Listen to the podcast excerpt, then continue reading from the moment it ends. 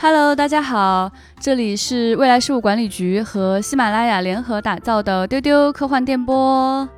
我们这一期呢，想要聊的内容呢，是一个大家都特别特别特别喜欢的老爷爷，他创造了很多让我们非常热爱的动画形象，无数次的温暖了我们的心灵。他就是宫崎骏。我是本期的主持人，未来事务管理局的局长季少廷。所以呢，今天就邀请到两位特别适合来聊这个话题的两位特工，一位是未来局的宅学家船长，大家好，今天也来买案例了。好，另外一位呢就是未来局的日语担当小静。大家好，我是小静，丢丢丢。对，所以上次大家有在那个《三体》的节目当中听到了我们的日语教学节目，所以说日语的小静又回来了。今天也会跟大家演示一下宫崎骏的电影作品当中的一些日语台词。那就是想要去聊宫崎骏呢，其实对我们来说压力都挺大的，就重新又去做了很多的功课，再回过头来来跟大家分享。因为想分享的这个是一种热爱，所以呢，今天呢，我们就会从热爱的角度去出发，而不是从理论的角度去出发，来跟大家讲一讲宫崎骏到底有哪些特点，它到底是哪一些细节打动了我们。在展开具体的话题之前呢，想先问问两位哈，你们最喜欢的宫崎骏的作品是哪一部？船长先说吧。呃，压力特别大。安利宫崎骏，天哪！不过还好，就是今天以安利为主嘛，嗯，就是还是跟大家讲一下我自己的主观的感受，确实是不讲过多的理论。我应该是比较喜欢红猪的，嗯。我觉得这个比较特别，就是我去问过很多朋友，你们最喜欢宫崎骏的哪个作品？真的很少人会说《红猪》，所以你为什么特别喜欢《红猪》呢？确实是比较特殊的一部，因为《红猪》算是宫崎骏，就是他个人应该是下了一部闲棋，有这样的感觉。因为当时他做一个项目压力很大，嗯，然后有人就跟他说：“你放松一下，做一个个人化的作品玩一玩。”放松一下，于是他就做了红烛，所以放松一下就可以做出这样的作品吗？对，好可怕 了。对，所以这个作品就是有更多他个人的色彩和心境在里面。嗯嗯，就是对于大家一直在强调的他对飞行的热爱，他在这个里面表现的非常克制。嗯，对，就是它不是单纯的去赞美飞行，或者是批判这种战争，而是它里面对机械的赞美，对飞行的这种描述，永远是，就是有一种又美，待着又是极度痛苦的一个感觉。因为它讲的是一个这个一战中的王牌飞行员的故事，那么他因为在战争中独活了下来，他战友都死掉了，他自己给自己下了一个诅咒，就变成了一头猪。然后呢，就看起来是一个不务正业的一个中年人，就大肚腩。然后，因为在战争里面有了创伤，然后就去做了一个赏金猎人。对，然后生活的相对比较悠闲和潇洒，但是也很落魄，就是每天就是接一单一单的活儿，然后用自己的飞行技巧去赚一些外快，这个样子。我觉得这个应该听听宫崎骏他自己的说法。他说他在这部片子里面应该冷静的去重新认识飞行器的历史。对于从羸弱的少年时代就迷上飞机的我来说，这份动机里面应该包含了未成熟的对力量和速度的渴求。但是到了后来，他从飞行器的历史中看到了无法用空中的浪漫征服天空一类的词藻所掩饰的人类的悲哀。然后特别明显的一幕就是这个片子中有一个镜头是这个主角这个波鲁克他对死去的战友的哀思，他在幻觉中或者他在梦里，我有点忘了，看到了他的战友的飞机们都飞上了天空，排成了一个一个银光闪闪的像银河一样的袋子。我有印象这个画面，对，当时看到真的是太美了，特别的壮观，但是这一幕又是极度痛苦的。因为他看到所有死去的朋友、亲人，都这样呈现在他面前，他其实是很想和他们一起加入他们，但是实际上他又一个人活了下来，非常痛苦。然后还有一个就是我觉得这里面也有很多对女性的赞美和浪漫在里面。对的，对这部片子相对其他作品来说，就是刻板的评价和印象会比他其他作品要多，因为大家都会觉得这可能是一个男人的浪漫啊，这个对吧？赏金猎人，然后又是两个男人去抢夺这个一个心爱的女孩，就是有点英雄救美的故事。但是实际上，我觉得是完全是反过来。它里面有很多对女性的赞美，就比如说吉娜，嗯，一个在亚得里亚海就是这么一个空贼泛滥的地方，按理说应该是一个男权主义至上的很江湖的一个舞台啊。一进他的酒馆，所有的人都不敢闹事儿，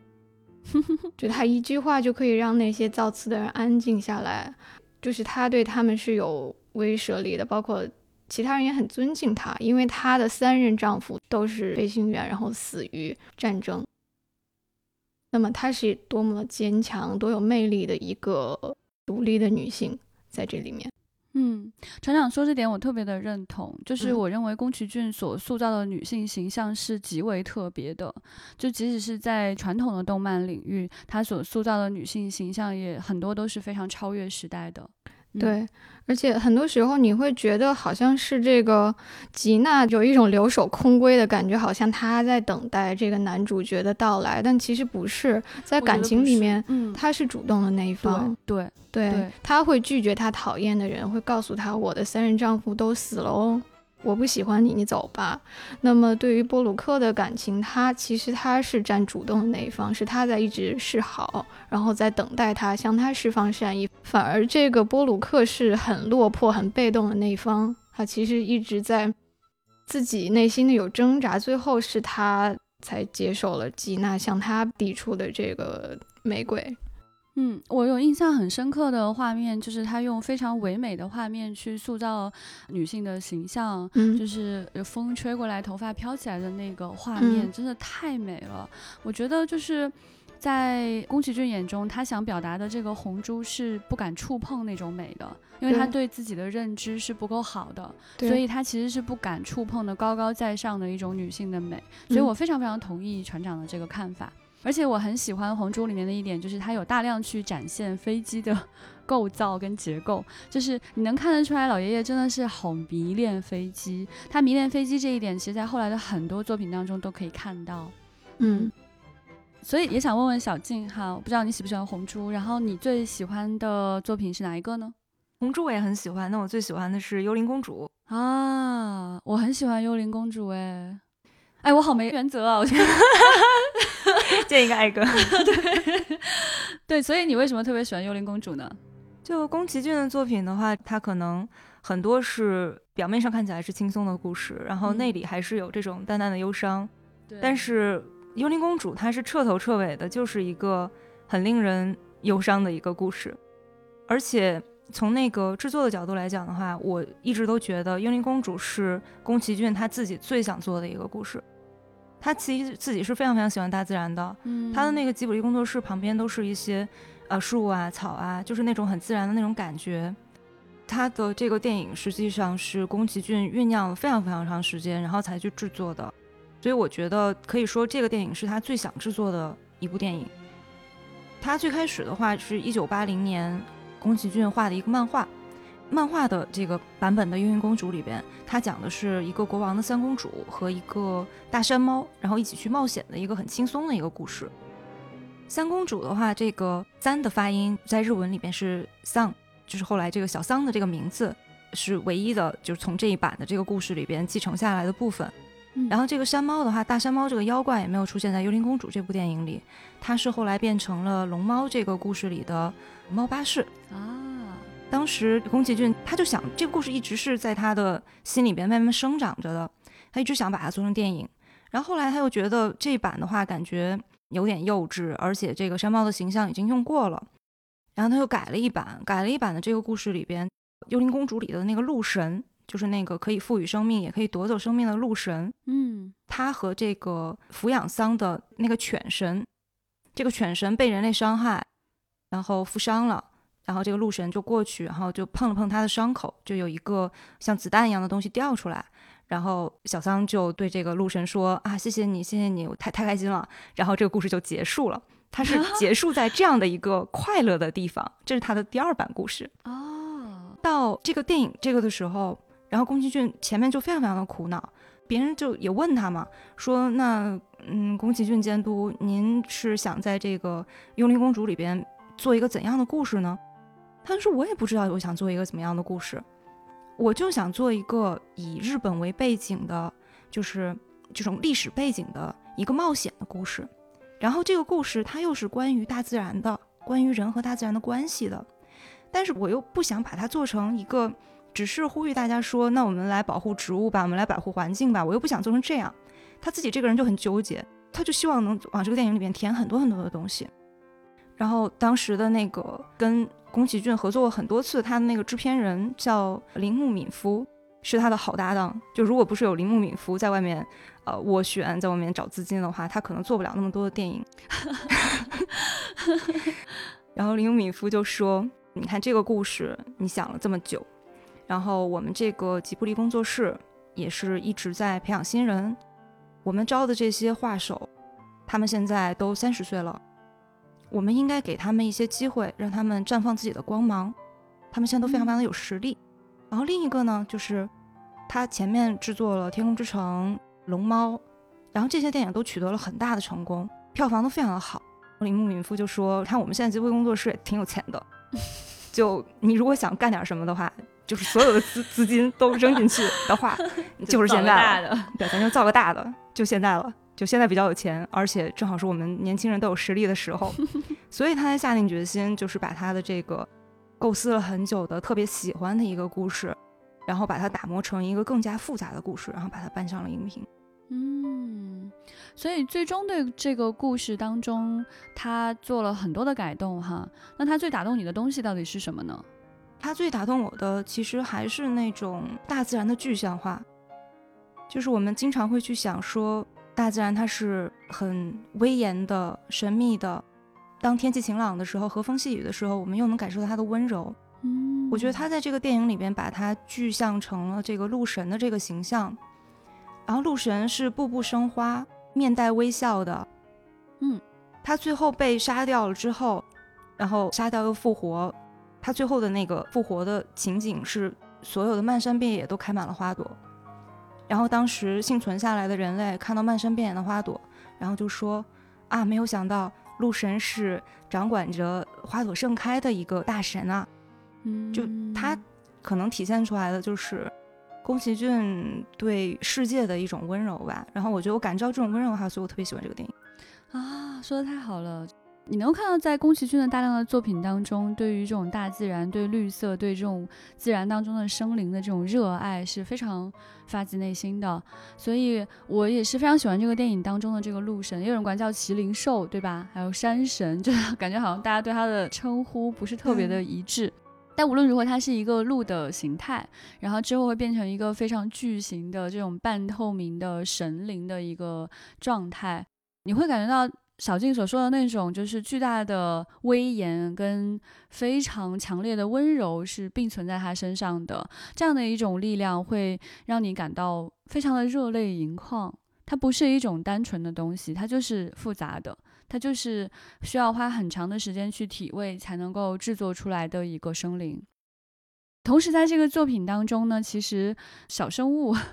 也特别可爱，那个小精灵。我感觉后来有很多人非常喜欢那个，就是山里面的一个一个超多的那种会转头的那种，还会发出咔啦咔啦那种声音那个小精灵。对，其实这个东西挺有意思的一个点，就是说日本人他是神道教嘛，他们基本的一个想法认为，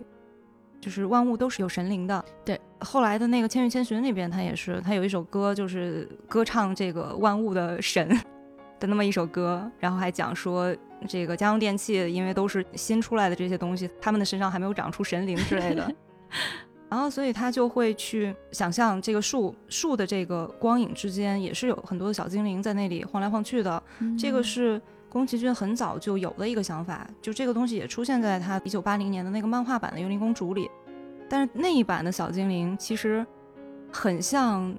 就是咱们在科幻电影里看到的那种外星人。啊，他小绿人那种，对，他是一个那样的形象，就是大眼睛的，就是椭圆形的大眼睛，整个的那个就看起来很狰狞，就 有点吓人。对，因为就是颜色也怪怪的，就不是那种纯白色的。那后来这个版本真的好传神啊！对，如果是用以前那个版本的话，我相信绝对不会有这么大的人气。哎，真的很可爱。它中间有一个画面，就是当鹿神变成巨大的生灵的那个时刻，然后很多小精灵从森林的树冠的树顶探出头来，然后这个鹿神缓缓地走过去的时候呢，就形成了一种像巨大的波浪一样的这样的传导的力量，然后那些小精灵像在海洋里飘一样，哈，就很开心在那边就是在风里面飘。哦，那个画面真的印象太深刻，特别喜欢。而在最后的时候，不是。鹿神被杀死了之后嘛，然后整个森林就生灵涂炭，最后他复活了之后，就会有小小的花从灰烬当中生出来，最终他给了一个远景的画面，有一个很小很小的小精灵，只有一个，慢慢的背着手踱着步从里面走出来了，就很闲庭信步的感觉，就特别的可爱，你会感觉到说，哦，宫崎骏真的是非常相信自然所赋予的生命力的。对，刚才讲到说鹿神是整个大自然的象征的话，我觉得小精灵的话应该是一个更细化的，就是分布在我们周围的这种自然的这种力量。嗯，所以这个大的这个鹿神，它从森林里边走过的时候，它变成透明的状态走过的时候，那些小精灵就是在树冠上。我当时看的时候，我是理解是他们在欢呼。嗯，是的，就是他们作为一个一个小小的自然的精灵，然后在欢呼他们的巨大的一个神，欢迎他回来。然后当时这个鹿神的脑袋被打下来了以后，然后小精灵们也都一个一个从树上掉下来就死掉了。嗯，然后最后的那个镜头就是还有一只小精灵在那里稍微的晃了一下，你就会觉得好像就是内心被拯救了。就是尽管鹿神被杀掉的时候，我们非常非常的伤心，但是大自然总有它自己的节奏，它是不会死掉的。嗯，它是一定会找到机会来复生的，还是留了一个希望在那里。对。非常感谢小静的分享哈，所以想跟大家分享一下我自己最喜欢的宫崎骏的故事。那我确实是选了很久，真的很难选，非常非常难选。我认为我最喜欢的作品应该是《千与千寻》，它可能是宫崎骏作品当中非常著名的一个作品。我自己喜欢它的原因，可能跟小静刚刚有提到的一个事情很接近。我会蛮期待这个世界是万物有灵的，我也期待这个世界就是。我可以穿过某一个通道，就通往另外一个世界。当时有看到千寻他走到另外一个新世界，然后看到各种生灵出现的时候，那一刹那那种感动是很难用语言来形容的。而且在这个故事当中，我其实蛮喜欢的是，它虽然体现出来一些对抗感。所谓的战斗感，但其实当中并没有什么实质性的坏人出现。我觉得这个感受是很东方的，就是宫崎骏他试图去理解每一个存在在这个世界上的生命，啊，更不要说，我觉得这个里面真的是有我非常喜欢的一个人物形象的存在，就是无脸男。我后来发现他真的是越来越红了。表面上这个故事的主角好像是小白龙。嗯，他看起来是绝对男主感的一个存在，但是到了最后，其实最讨巧的、最可爱的角色变成无脸男。他是一个默默的陪伴着你的角色。一开始你会觉得他有点吓人，直到最后他变得非常的奇特，然后变形的时候，你会觉得他非常恐怖。直到故事。往下去发展，你会发现他其实也没有任何的恶意，他只是不知道该怎么去表达对你的善意。我会觉得说，内心世界跟这样的一个人物有大量的这种回响。对，当你不知道该怎么去跟这个世界或者跟某个人、跟某件事去表达自己情感的时候，你会觉得你自己就是那个无脸男。对，所以我觉得这个可能也是他之后获得大家的欢迎的一个非常重要的原因吧。接下来就是想跟大家分享一些我自己觉得宫崎骏的作品里面比较有意思的一些特点。那这些特点呢，就有的大有的小，可能都是我特别喜欢的一些东西。第一个呢，就是 我觉得宫崎骏作品里面有特别多很带劲儿的少女。我觉得他所塑造的女性形象跟很多动漫当中女性形象是有差异的。她不是那种软妹子，嗯，不是那种柔弱的女性，也不是以谈恋爱为诉求而存在的女性。他的女孩子往往是极度可爱的，她身上那种可爱是充满生命力、充满活力的，而且她往往不会去跟男主谈恋爱，甚至在这个作品当中可能也没个什么男主。我会觉得这一点让我觉得是很特别的，而且是非常贯穿在他几乎所有作品当中的一个现象。而且他即使是在作品当中有那种情窦初开啊，然后两个人的感情的维系啊，他并没有清晰的描述是爱情还是是友谊，而且也很少去给你一个就是从此就生活在了一起的这样的幸福的 happy ending，对，就特别有意思。像刚刚小静提到的幽灵公主，她的名字叫幽灵公主。但是他最早出现的是男主的角色，然后男主在这个过程当中显得也确实非常的英勇，但你其实你的目光移不开的是幽灵公主本人，你会觉得这个神秘的少女太有意思了。在影片结束的最后，你会以为说哦他们会在一起吗？他们今后会生幸福的生活在一起，并不是。这个少女跟他说谢谢你，但是我不能原谅人类，我走了，再见，就就走掉了。然后我看，就是船长好像对宫崎骏所描述的少女形象是特别感兴趣的，所以船长比较喜欢他写的哪个少女呢？那种骑很带劲儿的大坐骑的女孩子都喜欢啊。我其实第一个看的是《风之谷》，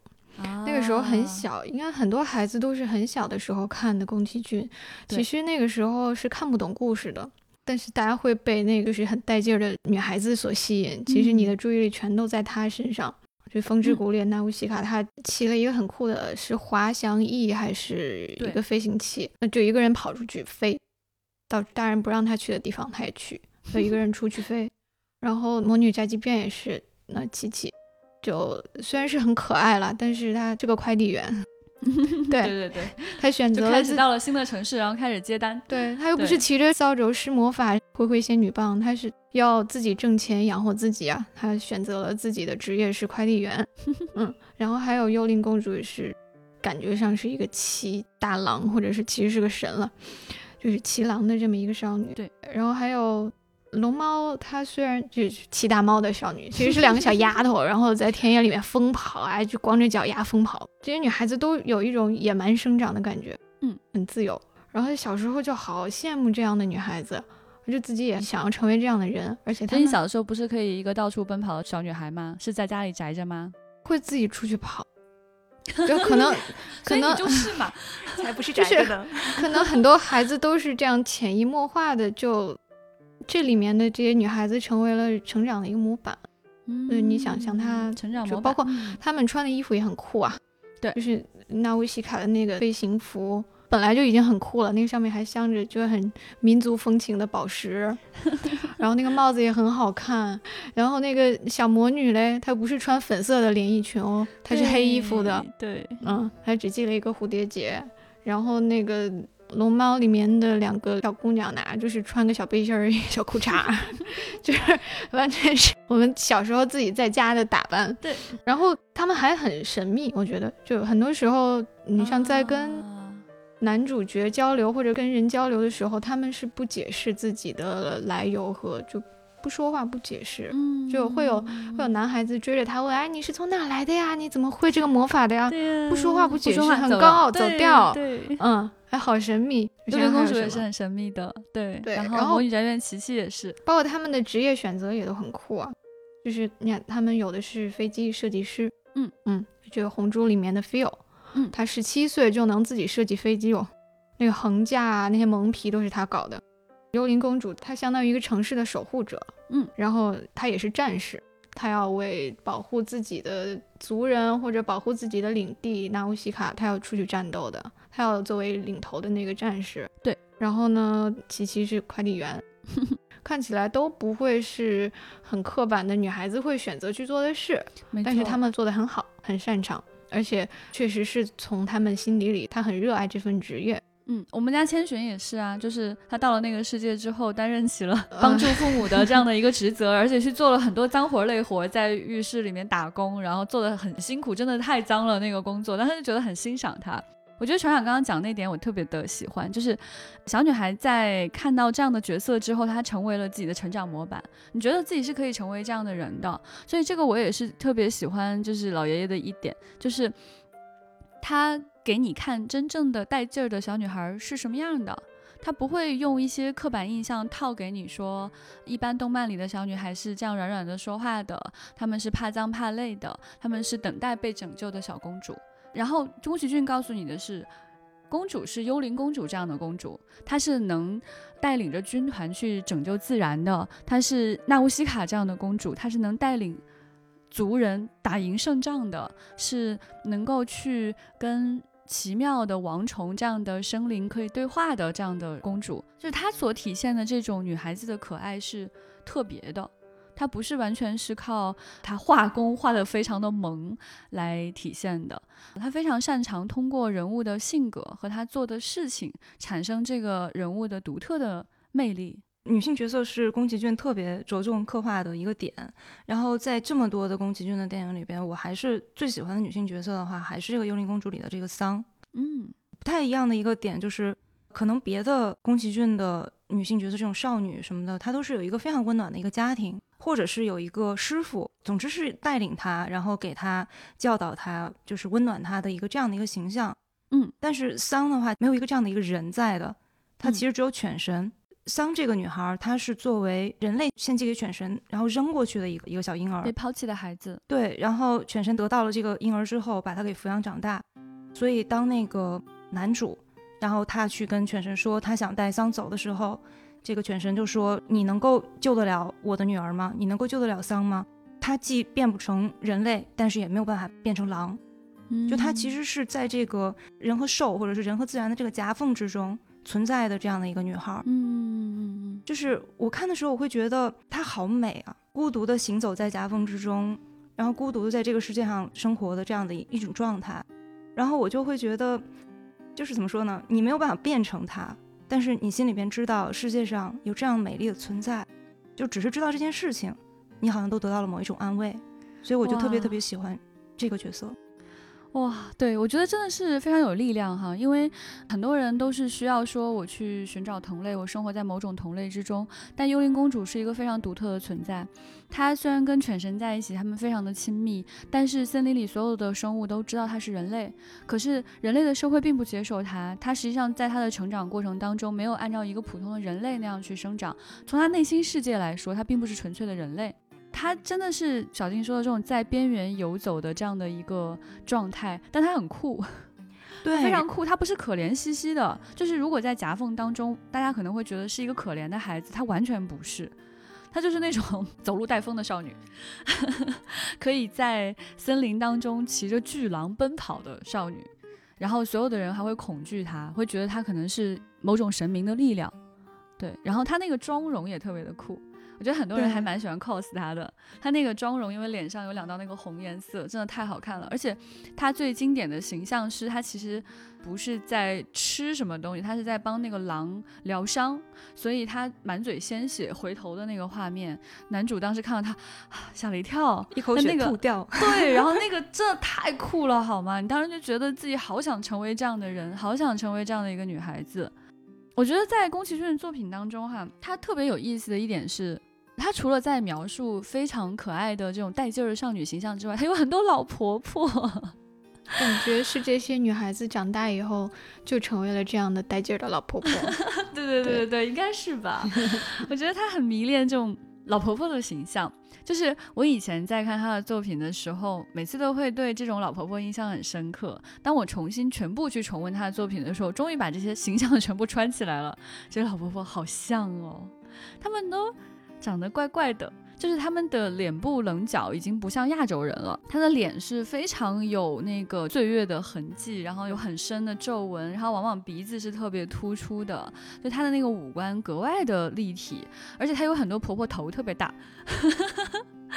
呃，很多的婆婆是有魔法功能的啊，比如说像汤婆婆啊，然后像《纳乌西卡》里边的那个婆婆啊，等等等等。就是你们有印象深刻的、很喜欢的作品当中的婆婆吗？我也感觉她婆婆都长得一样，就 特别凶，就是但是凶，因为很有能力，所以就是不鸟她周围的人，就我说了算。对，因为我能做好。对对对。然后比较有印象的是《横珠》里面的那个空贼，嗯，一个空贼团是是一个老婆婆带领的嘛，就跟天空之城的对空贼团有点像。对对对，我也感觉他们是同一个人。然后那个空贼团的名字叫曼马尤特，他在意大利语里面是“妈妈，我怕”的意思。应该是同一个团。对。就是所有的小喽啰都被他们所谓的妈妈，就是被这个老太太训练的特别听话、乖巧，对，很乖巧。嗯，这老太太太可爱了哈，就是你会想象说她竟然可以去塑造那种就是飞贼大盗一样，还带着一个团出去抢东西的这种老太太。嗯，哦，真的是太有意思了，就是那老太太开着车特别来势汹汹，但是你会发现这些第一眼有点吓人的老婆婆啊，嗯，你跟她稍微接触一下，发现哎。好温柔，好特别，嗯，他会照顾你，他会有一种非常强大的温柔的力量，就像我们能够在山神身上感受到的一些东西是一样的。我也很好奇，在他的人生经历当中，是不是有这样的奶奶或者姥姥？宫崎骏他整个对于女性的一个看法，可能都是，就是作为东亚男性来讲很少见的，就是带着一个很强烈的一个善意，他是把它当成一个很美好的东西在看的。他哪怕是看着老婆婆，他可能也是依然是像小女孩，就她描绘的那种桑啊身上的这种坚强、这种勇敢，这个东西她认为是一个女性的特质，它是不会随着年龄的增长而会被磨灭的一个东西。嗯，我觉得小静那点说的很好啊，就是宫崎骏他在所有作品当中，他对女性的那种尊敬、欣赏的这样的眼光是不会骗人的，在他的所有的台词、所有的画面当中，你都能够看到他一颗真挚的心。呃，我觉得还有一个典型能够说明这一点，就小静的这个观点，就是哈尔的移动城堡。在哈尔的移动城堡里面，首先我肯定是被破铜烂铁糊住了双眼的那个人，我肯定喜欢那个城堡。对，那个城堡真的是太迷人了，就真的是破铜烂铁，嘎吱嘎吱的，都好喜欢。但是你你就发现说，他在这里面把一个少女变成老婆婆，然后他用同样可爱的方式去表达这个女性的可爱。所以你会发现，说宫崎骏他用这种穿透了年龄跟外表的眼光去看待并且尊重女性，喜欢这样的一个角色，就觉得哎，好特别哦。因为当时在看这个作品的时候，也有认真的去想，如果我突然变老了。如果我突然就不像那么年轻、那么有活力了，会是什么样子？它中间还有专门去描述这样的一个状态，就是这个女孩她 老了之后，她很缓慢、很艰难的上那个楼梯的那种感觉。你会发现啊，一点都不影响可爱嘛，一点都不影响带劲儿，一点都不会去影响她冒险的心态，去拯救别人、帮助别人的这样的一种状态，非常非常的特别的一个形象。然后我这里想安利一个。我问过很多喜欢宫崎骏电影的人，他们都没有太注意的一首歌，就是那个《悬崖上的金鱼姬》里边有一个叫《向日葵之家》，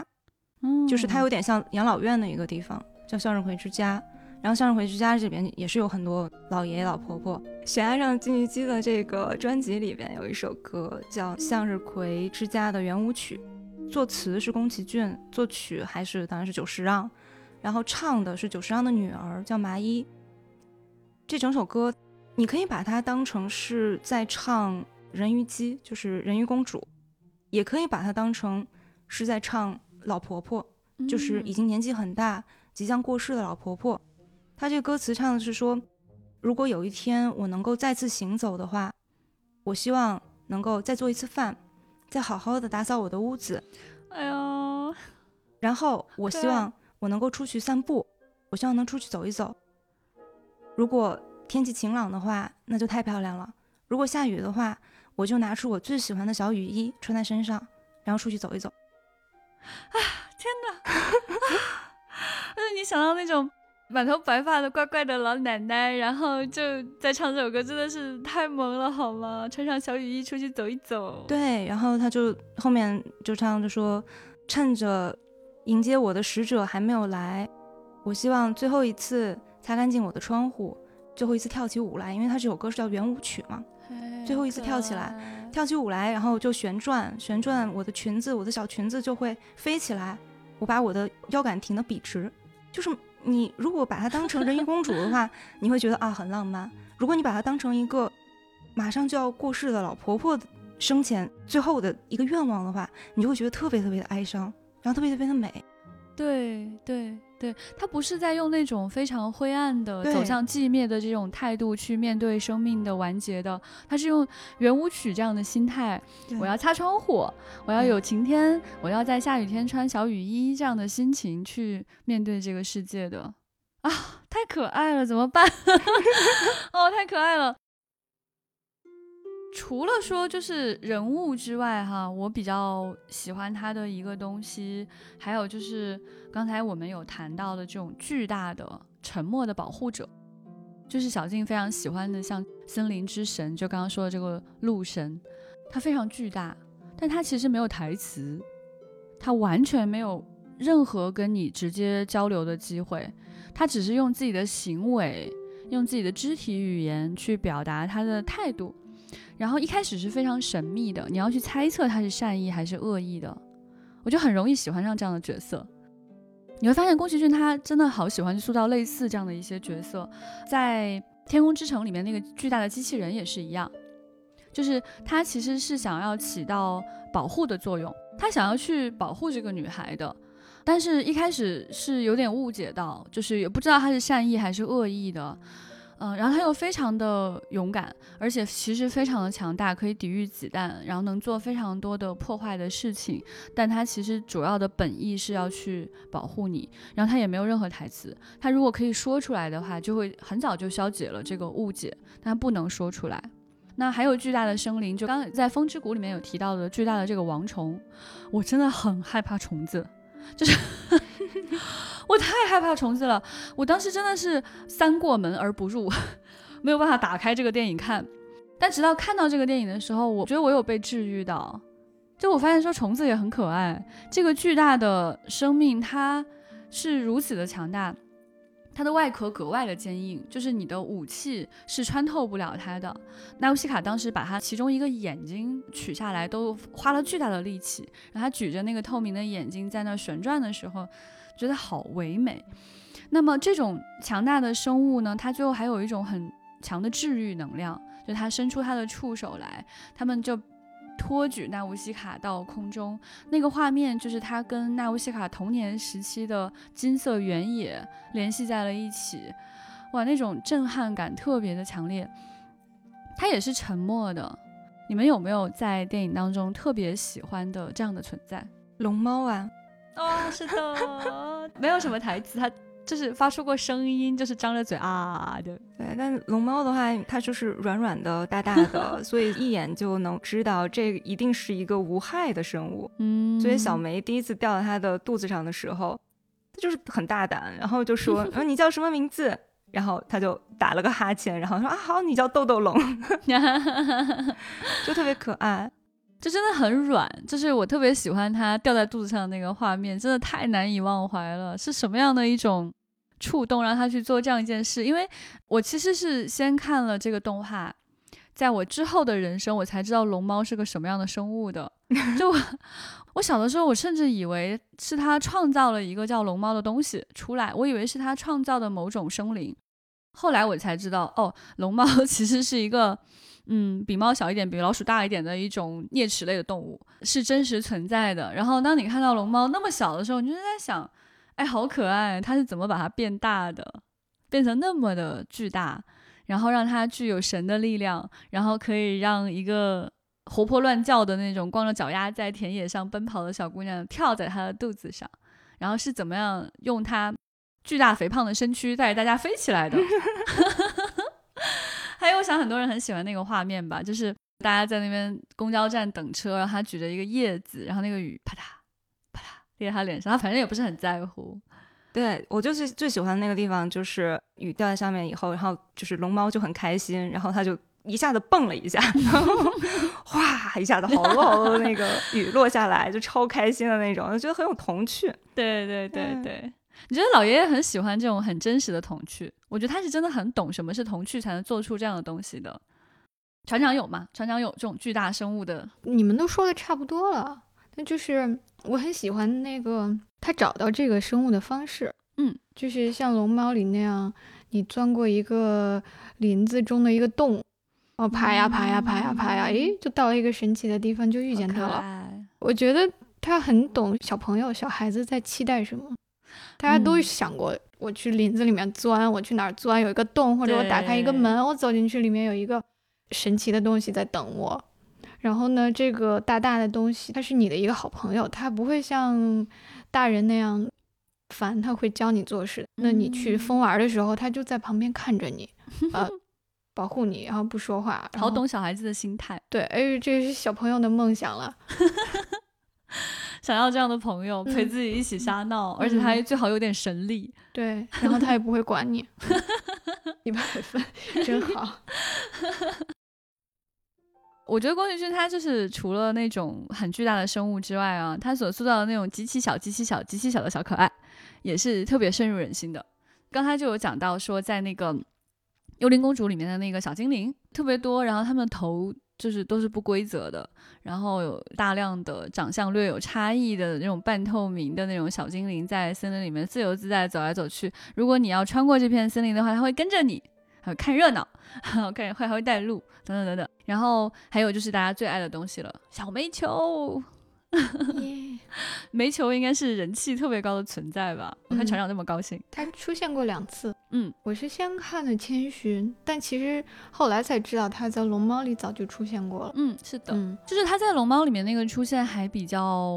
神秘。嗯，就是出现一下咻就消失了，出现咻消失了。然后他在那个千与千寻里面，他就赋予了更多的拟人化的一些功能，就是还能搬煤球啊，然后还能走啊啊然后什么的。嗯，龙猫里面就是它那种小小的生物，我觉得不是单纯的可爱，它是有一点点吓人。嗯，就是因为那个煤球，它有点像鬼故事或者都市传说里面，就是你会在家里看到一些东西，然后你转过头的时候它又不见了，然后你转过头，它总是会在你不看它的时候出现在你的眼角，对，在屋角，就那种最阴暗的小角落里面。对，它其实是有点吓人，然后。而且有点像蜘蛛。对，幽灵公主的那个小精灵也是，其实它不规则，它眼睛和嘴都是动。嗯嗯，它头还可以动，就是听起来有点像那种骨骼的那种声音，咔啦咔啦。对对对对，嗯，不规则的那个，小时候看也是有点被吓到。对，我觉得那种有点吓人的小生灵反而是可爱的。我觉得宫崎骏特别知道，就是掌握说怎么去塑造一个可爱的东西那个度，就是你会发现他所有的可爱的东西都有各种各样的特征。他的可爱东西绝对不是单纯的可爱，这个创作理念我是格外认同的。他必须是有性格的，他是要有差异，他要么有点吓人，要么有点古怪，他要么就表面上看起来好像是恶意的。哎，这样的一些东西，反而让他这种可爱放大了。嗯，小静有什么特别喜欢的？它里面塑造的小可爱吗？就刚才听船长说这个，我就 感慨一个中日的文化差异。就他就说这个东西很可怕嘛。宫崎骏其实他每次早上就是到这个吉卜力工作室，他进去以后，这工作室实际上是早上是没有人的，他依然会说一个早上好，我还有个在 mas，就是对着空荡荡的，然后就是自言自语的，然后进去，然后一个一个开灯。其实这么干的人还也不能说很多吧，但是有那么一些日本人是会这么干的。然后比如说他回家了，然后已经是空空荡荡的房子了，然后他依然会说啊我走了，或者是说啊今天辛苦了。然后他也不知道谁辛苦了。有看到哎，我在日日剧里面真的有看到，就是那种，对我还以为这个感受是比较社畜的，就是那种一大早在办公室第一个人抵达，然后对着空荡荡的办公室大喊一声早上好。不管是你是觉得他是精灵，还是说他是以前的住在这里的住客的灵魂，他都会觉得这个东西是在这里的。然后可能从日本人的感觉上来讲，他会觉得这个东西更多的是保护他的。啊！就我把对着空荡荡的房子打招呼这件事情，跟我以前跟我中国的不太接触日本文化的人去聊过这件事情，所有人的反应都是好可怕呀，不是很吓人吗？这个好像确实是一个差异，哎，就是我们会比较害怕。在房间当中的某种生灵，好多鬼故事都是这么来的。对，对，就是你要说以前的住客的灵魂，我觉得咦，就背后就已经开始发凉了。我觉得，但是我会很喜欢说，他会认为说很多的物品，很多的大自然的东西都是有生命的。这个我觉得就很可爱了。包括你如果相信自己的房子是某种生灵是在保护你的，对，它也特别的可爱。对，就是我们现在其实已经非常习惯去拟人化所有东西了。我觉得慢慢的就是这种文化上的共通会慢慢的出现，就非常有趣。而且我觉得之所以大家会有的人觉得很可爱，有的人觉得是很温暖，有的人觉得有点可怕，还是因为我们其实都容易相信有某种东西存在。对那种感受啊，我觉得它不是说是迷信，它不是说它是非科学的，而是一种艺术上的创作体验。宫崎骏，我会很相信他，相信他周围有很多的小生灵在看着他，在尝试跟他交流。刚才其实还有一个重要的特点啊，就是小静有提到的，可能很多人在提到宫崎骏的时候，一定要去强调的一件事情，他真的很热爱大自然。他不是说说而已，你能看到他的植物是从废墟当中生长出来的，然后他的植物会遍布所有的地方，能看到所有的小生灵可以从莫名其妙的地方钻出来，会有不同的目光、不同的小眼睛在盯着你看，所以是格外充满生机的这样的一种大自然的力量。对我看船长也是对这一点特别有共鸣的。嗯，可能比起他对天空、对飞翔的描写，我还是更喜欢他对森林的刻画。甚至同一部作品里的森林都是不一样的，它的植被，然后整个的状态都是不一样。比如《风之谷》里面，它是孢子的森林，它其实没有植物。但是那个印象就好梦幻哟，很奇妙。对，有的时候你会觉得有点像海底，有的时候你会觉得像森林。其实还是有毒的，孢子从天上落下来，然后像雪一样，它那个色调就是蓝绿蓝绿的。那其实有点像东西发了霉它，但它本来就是真菌和大蘑菇组成的森林。然后《幽灵公主》里面那个森林，我觉得可能植被更加像杉树。很高很笔直，就是你望不到顶的那种，那种杉树林。呃，龙猫里的森林就很有田园的感觉。龙猫里面小树生长的那一段，应该很多人喜欢，就配着音乐，然后然后小树长高高，然后就往外冒，哎，太可爱了。那段舞蹈很奇妙，它太有感召力了。就是我每次看到那段的时候，我都忍不住跟龙猫一起就做这个动作，很手脑，上升上升，长啊长啊，这没办法控制自己。对，然后《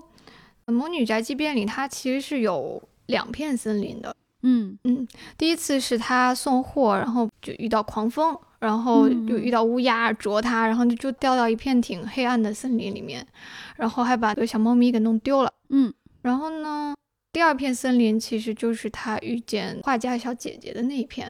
应该是两片不同的森林。如果你仔细去看，会发现它们的色调、气氛和植被都不太一样。嗯，就不是普通的大自然或者田野，是一个有魔力的地方。对，就是包括就是你刚刚讲到说乌鸦去啄它那一段，我也觉得特别充满生机，并不是说你在高空飞行或者你是人类你就如何高人一等，并没有，就是乌鸦其实是 这个地方的领主，然后他们有更大的主控权，你可不能惹到我，你做错事了我就要把你弄出去，就特别有脾气的一小片森林。还有船长刚刚讲到的一点，我觉得是。我特别特别喜欢宫崎骏的森林的一个重要原因，就是他对光的处理。呃，你能够看到说，就是包括在《幽灵公主》当中，哈，就是它那个光是如何从树叶之中落下来的，照在那种小精灵身上，照在地面上。在《千与千寻》里面其实也是有的，因为他在进入到这个世界之前，他家人开车是路过了一小片森林的，那个光是非常的特别的。它这种光才会让你感觉到说这是充满生机的，这是一个真实的世界。我之前有去他的那个博物馆里面，就有看到他有大量的森林的写生。小静应该会比较了解这一点吧？我觉得宫崎爷爷如果听到大家的这个评价的话，肯定会特别开心，因为他的长篇电影的一个点就是它全部都是手工绘制的，一页一页的，所以他为了处理出来这种光影的效果，实际上是要花大量的功夫。就是，尤其是那种就是光影交错的那种画面的话，可能几秒就需要花他们很长很长很长的时间。但是除了这个森林之外，就整个吉卜力工作室的这种心思，其实体现在各个地方。就是他们很希望能够让你感觉到这个东西它是来源于真实的生活，但是又加入了一点点的魔法的那种感觉。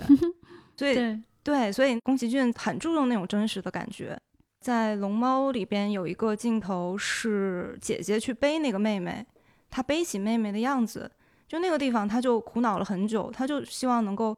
刻画出来那种真实的背起来小孩的感觉，她就让他们那个工作室的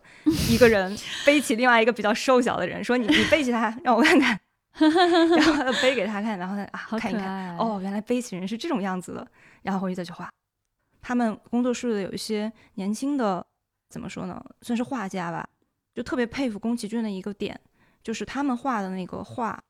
就是动画的话是要一张一张去画的，就是看着底下的那一张，然后再从上面去画下一个动作，然后一点一点的把它连起来。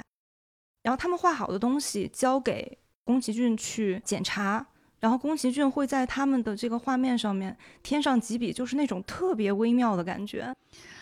就无法形容的微妙的感觉。然后他填完了以后，你看上去就是变得生动了、真实了。就我很感动的一点，就是小金有讲到说他们是特别认真的，花了各种各样的心思在里面的。对，就是我觉得除了就是对森林的处理之外，哈，他对水的掌握也是特别的神秘的，因为水其实是很难画的东西。它的流动性很强，它的光影变化非常的快速。你是怎么样才能够塑造出来让人觉得在流动的活的水呢？你像它那个悬崖上的金鱼姬啊，然后像那个千与千寻啊，都有对水的特别唯美的刻画。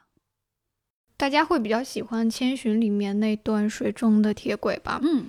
后来我才知道，确实是有这样的铁路存在啊？真的吗？对，就是有些地方确实是下雨，然后水就会涨起来。然后 哦，呃，对对，确实是见过这样的照片，但是之前我以为那个就是宫崎骏创造的，对我有很多人都会这样以为，对我以为是一个那种就是魔法世界才会存在的铁路，就因为感觉它有一些很强烈的不合理的地方，对，但是就好梦幻，就是快到月台的时候那一段描写特别爽，就是已经比较浅了，然后他又脱了鞋，光着脚丫子。就下去了，然后踩水，哎，看的好高兴啊！小朋友都喜欢那样踩水的，到大了也喜欢这样踩水吧。然后你踩着水 来到月台上，然后月台是很干燥的，月台上会有你的脚印儿，嗯嗯，然后穿好鞋，然后火车就就真的是劈开浪，呜过来了，然后那个浪花往两边翻滚，特别梦幻。我很喜欢的艺术家就是这种。能够从生活当中发现奇妙之处的人，如果说这个不是他的创造，就是生活中真的会看到的东西的话，那么我相信说，就是当时他看到这个画面的时候，他想象的世界已经不是现实中的世界了。他从生活当中、真实当中，真的提取出了那些最梦幻的东西，展示给你看。